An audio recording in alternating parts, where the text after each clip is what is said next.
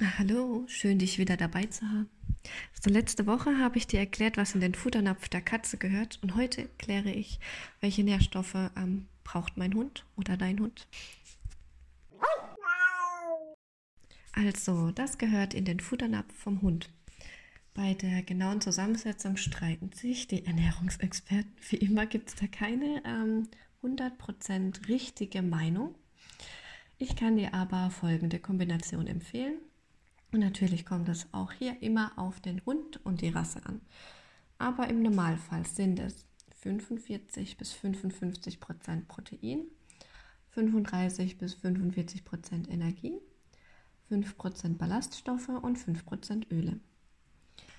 Ähm, ja, als proteinreiche Futtermittel kann man Fleisch, Innereien wie Herz, Leber, Lunge, Milz, Pansen, ähm, Knochen, Fleischknochen, Milchprodukte wie Joghurt, Quark, Käse, Fisch, Fettfisch, Flussfisch, Eier und ähm, pflanzliche Proteine wie Soja und Hülsenfrüchte nehmen. Energiereiche Futtermittel wären dann zum Beispiel Getreide, Reis, Kartoffeln, Nudeln, Mais. Bei Fett wäre Schweineschmalz, Rindertalg, Gänseschmalz und ähm, auch der Fettanteil am Fleisch. Ballaststoffreich Futtermittel sind dann wie Gemüse roh oder gegart, blanchiert, gerieben, püriert, ähm, verschiedene Obstsorten, Salat und Kräuter. Und auch bei den Ölen, da kommt es auch drauf an, je nach Fettgehalt des Fleisches müssen dann noch tierische Fette und Fettsäuren hinzugefügt werden. Und da kann man auch Pflanzenöle oder Fischöle nutzen. Vitamine und Mineralstoffe, die sind zum Teil im Futtermittel enthalten, aber auch nur zum Teil. ähm, manche Hunde essen ja sehr gerne Obst und Gemüse, aber trotzdem sollte es auch hier nicht die Hauptquelle für ähm, Vitamine und Ballaststoffe sein da ein Hund äh, tierische Quellen auch besser verwerten kann und es in seiner Natürlichkeit liegt, dass er eben auch tierische Zutaten bekommt. Auch hier noch eine kurze Erklärung. Ähm, Fleisch liefert Phosphor und Zink, aber wenig Kalzium und sonstige Mineralien. Es enthält ähm, dafür Vitamin B1, aber wenig Vitamin A und auch kaum Vitamin E und kein Vitamin D. Es liefert die wichtigen Aminosäuren, die eben auch Bausteine unseres Körpers sind. Verschiedene Sorten haben auch einen unterschiedlichen Protein- und Fettgehalt. Meist sehr gut verdaulich, wie zum Beispiel unser Muskelfleisch. Innereien und Organe wie Herz, Leber, Niere, Magen und Pansen, egal ob grün oder weiß, ähm, sie liefern Vitamin A, einige B-Vitamine, Zink, Kupfer, Eisen und Seele. Sie sind gut verdaulich, aber weniger gut verdaulich als Muskelfleisch. Fisch, da sind fast alle Fischsorten geeignet. Fettfisch liefert dann auch noch Omega-3-Fettsäuren, die sind sehr wichtig. Jod und Vitamin B12. Milchprodukte sind ähm, gut verdaulich und Quellen für Kalzium und Fettsäuren. Eier sind gut verdaulich und liefern Vitamin A und D, Protein, Energie, essentielle Aminosäuren und Fettsäuren. Was gehört denn nicht in den Futternapf unserer Hunde? Also Lauchgewächse und schwefelhaltige Lauchöle. Dazu gehören Zwiebeln, Knoblauch, Schalotten, Schnittlauch, Porree. Ähm, die Schwefelverbindungen in den Lauchölen zerstören nämlich die roten Blutkörperchen. Vergiftungssymptome wären Erbrechen, Durchfall, Schwäche, Atemnot, Herzrasen, schwacher Puls, blasse oder auch gelbe Schleimhäute.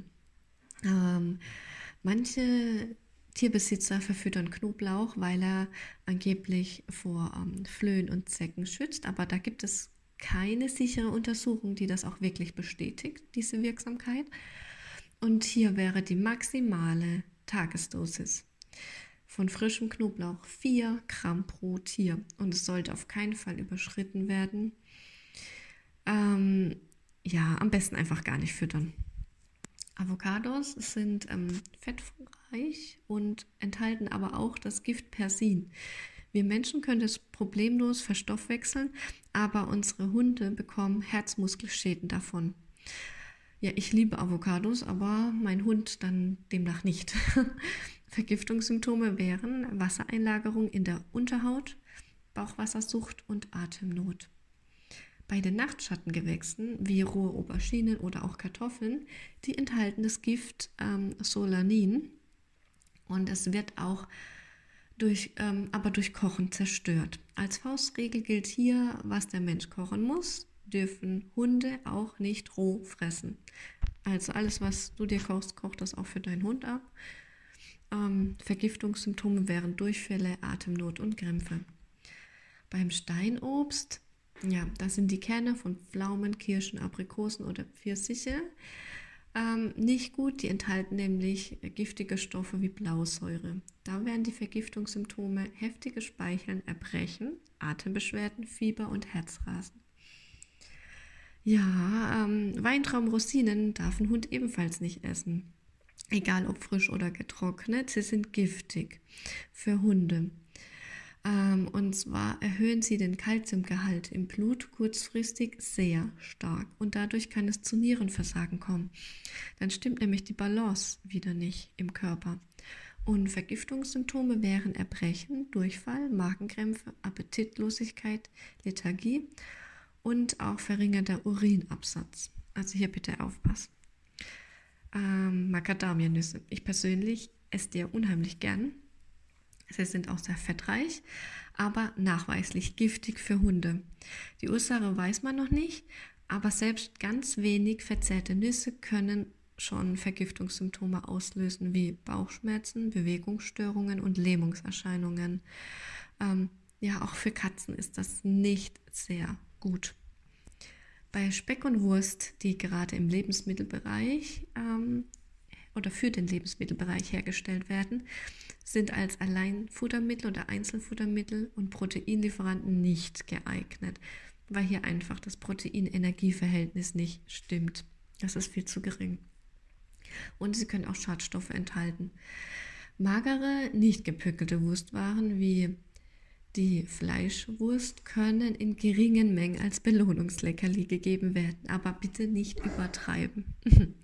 Und jetzt träumt mein Hund. Ich weiß nicht, ob es gehört hast. ähm, so, rohes Schweinefleisch ist tabu, denn das hat den gefährlichen oder kann den gefährlichen Ojeski-Virus übertragen. Und ähm, davon können Hunde zum Beispiel die Pseudowut bekommen. Der Virus wird dann durch Erhitzen, also Kochen oder Braten, zerstört. Deswegen ist Schweineschmalz davon nicht belastet.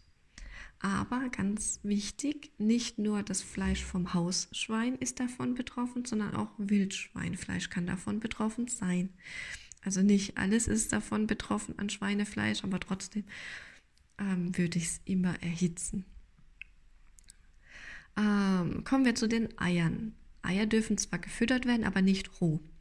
Denn das Eiklar enthält Avidin. Das ist ein Stoff, der Biotin im Darmtrakt bindet. Und dann kann schon nach kurzer Zeit Mangelerscheinungen auftreten. Äh, das wären dann zum Beispiel stumpfes Fell und schuppige Haut. Auch Trockeneipulver enthält Avidin und darf auch nicht in größeren Mengen verfüttert werden. Also Eiklar am besten gar nicht und Trockeneipulver nicht in großen Mengen. Und ähm, weiterer Stoff im Eiklar, der hemmt die Produktion von Trypsin. Aber rohes Eigelb darfst du geben. Daher entweder gekochte Eier oder ähm, rohes Eigelb und kein Eiklar. Und Trockeneipulver würde ich jetzt auch nicht unbedingt geben. Roher Fisch.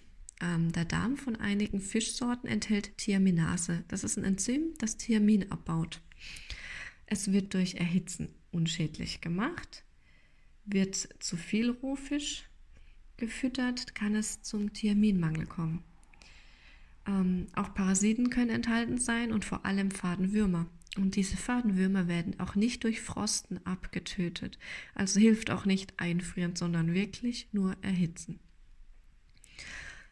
Ja, Schokolade, Bonbons und andere Leckereien, die für die Menschen gemacht sind, sind nicht für unsere Hunde.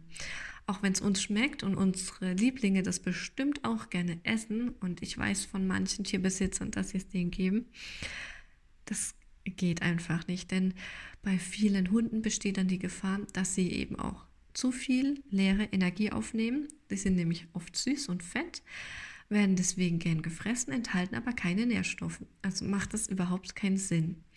Und ähm, gerade bei Schokoladen Das enthält das giftige Theopromin, das aus dem Kakao eben drin ist. Und gerade besonders dunkle Schokolade enthält ganz viel davon. Und ähm, bei Hunden liegt die, und also bei Kleinhunden, die Dosis bei 200 Milligramm pro Kilo.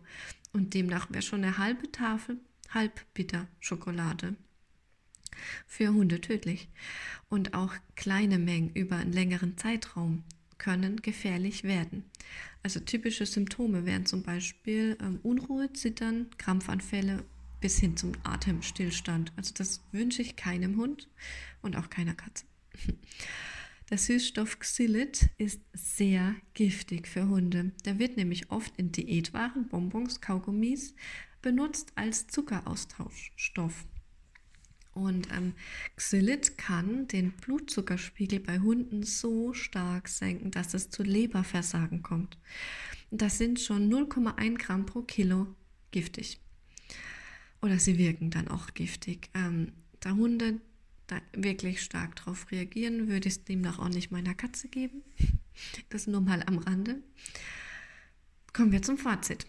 Auch bei Hunden gilt, nicht alles, was für unsere Gesundheit gut ist, ist auch für etwas für unseren Hund.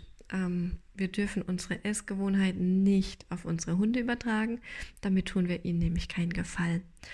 Der menschliche und tierische Körper funktionieren ähnlich, aber eben nur ähnlich. Also nochmal, was benötigt ein Hund? Ein Hund benötigt viel Protein und Energie, wenig Kohlenhydrate und wenig Ballaststoffe. Wichtig sind die Vitamine A, D, E und der Vitamin B-Komplex. Wichtige Mengen- und Spurenelemente für Hunde wären Calcium, Phosphor, Magnesium, Natrium, Kalium, Eisen, Kupfer, Zink, Mangan und Jod.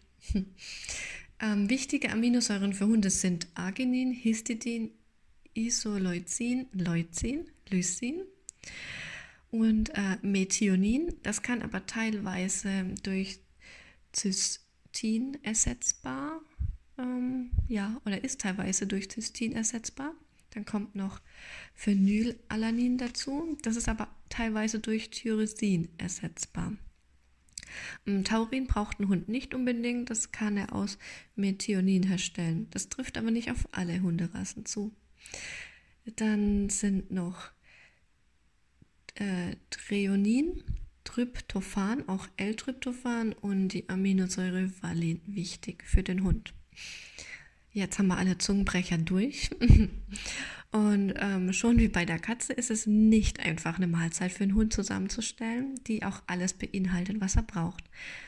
Ja, wir haben da eine große Verantwortung, das richtige Futter herauszusuchen. Und ähm, jetzt sind wir auch am Ende angelangt. Ich wünsche dir eine bezaubernde Woche und wir hören uns die nächste Woche mit dem sogenannten mineralischen Gleichgewicht und wie es unsere Fellnasen dabei unterstützt, gesund zu bleiben. Wie immer, wenn etwas nicht verständlich war, darfst du mich einfach fragen und in der Beschreibung findest du meine Kontaktdaten. Deine Jasmin mit Genie und Chiara.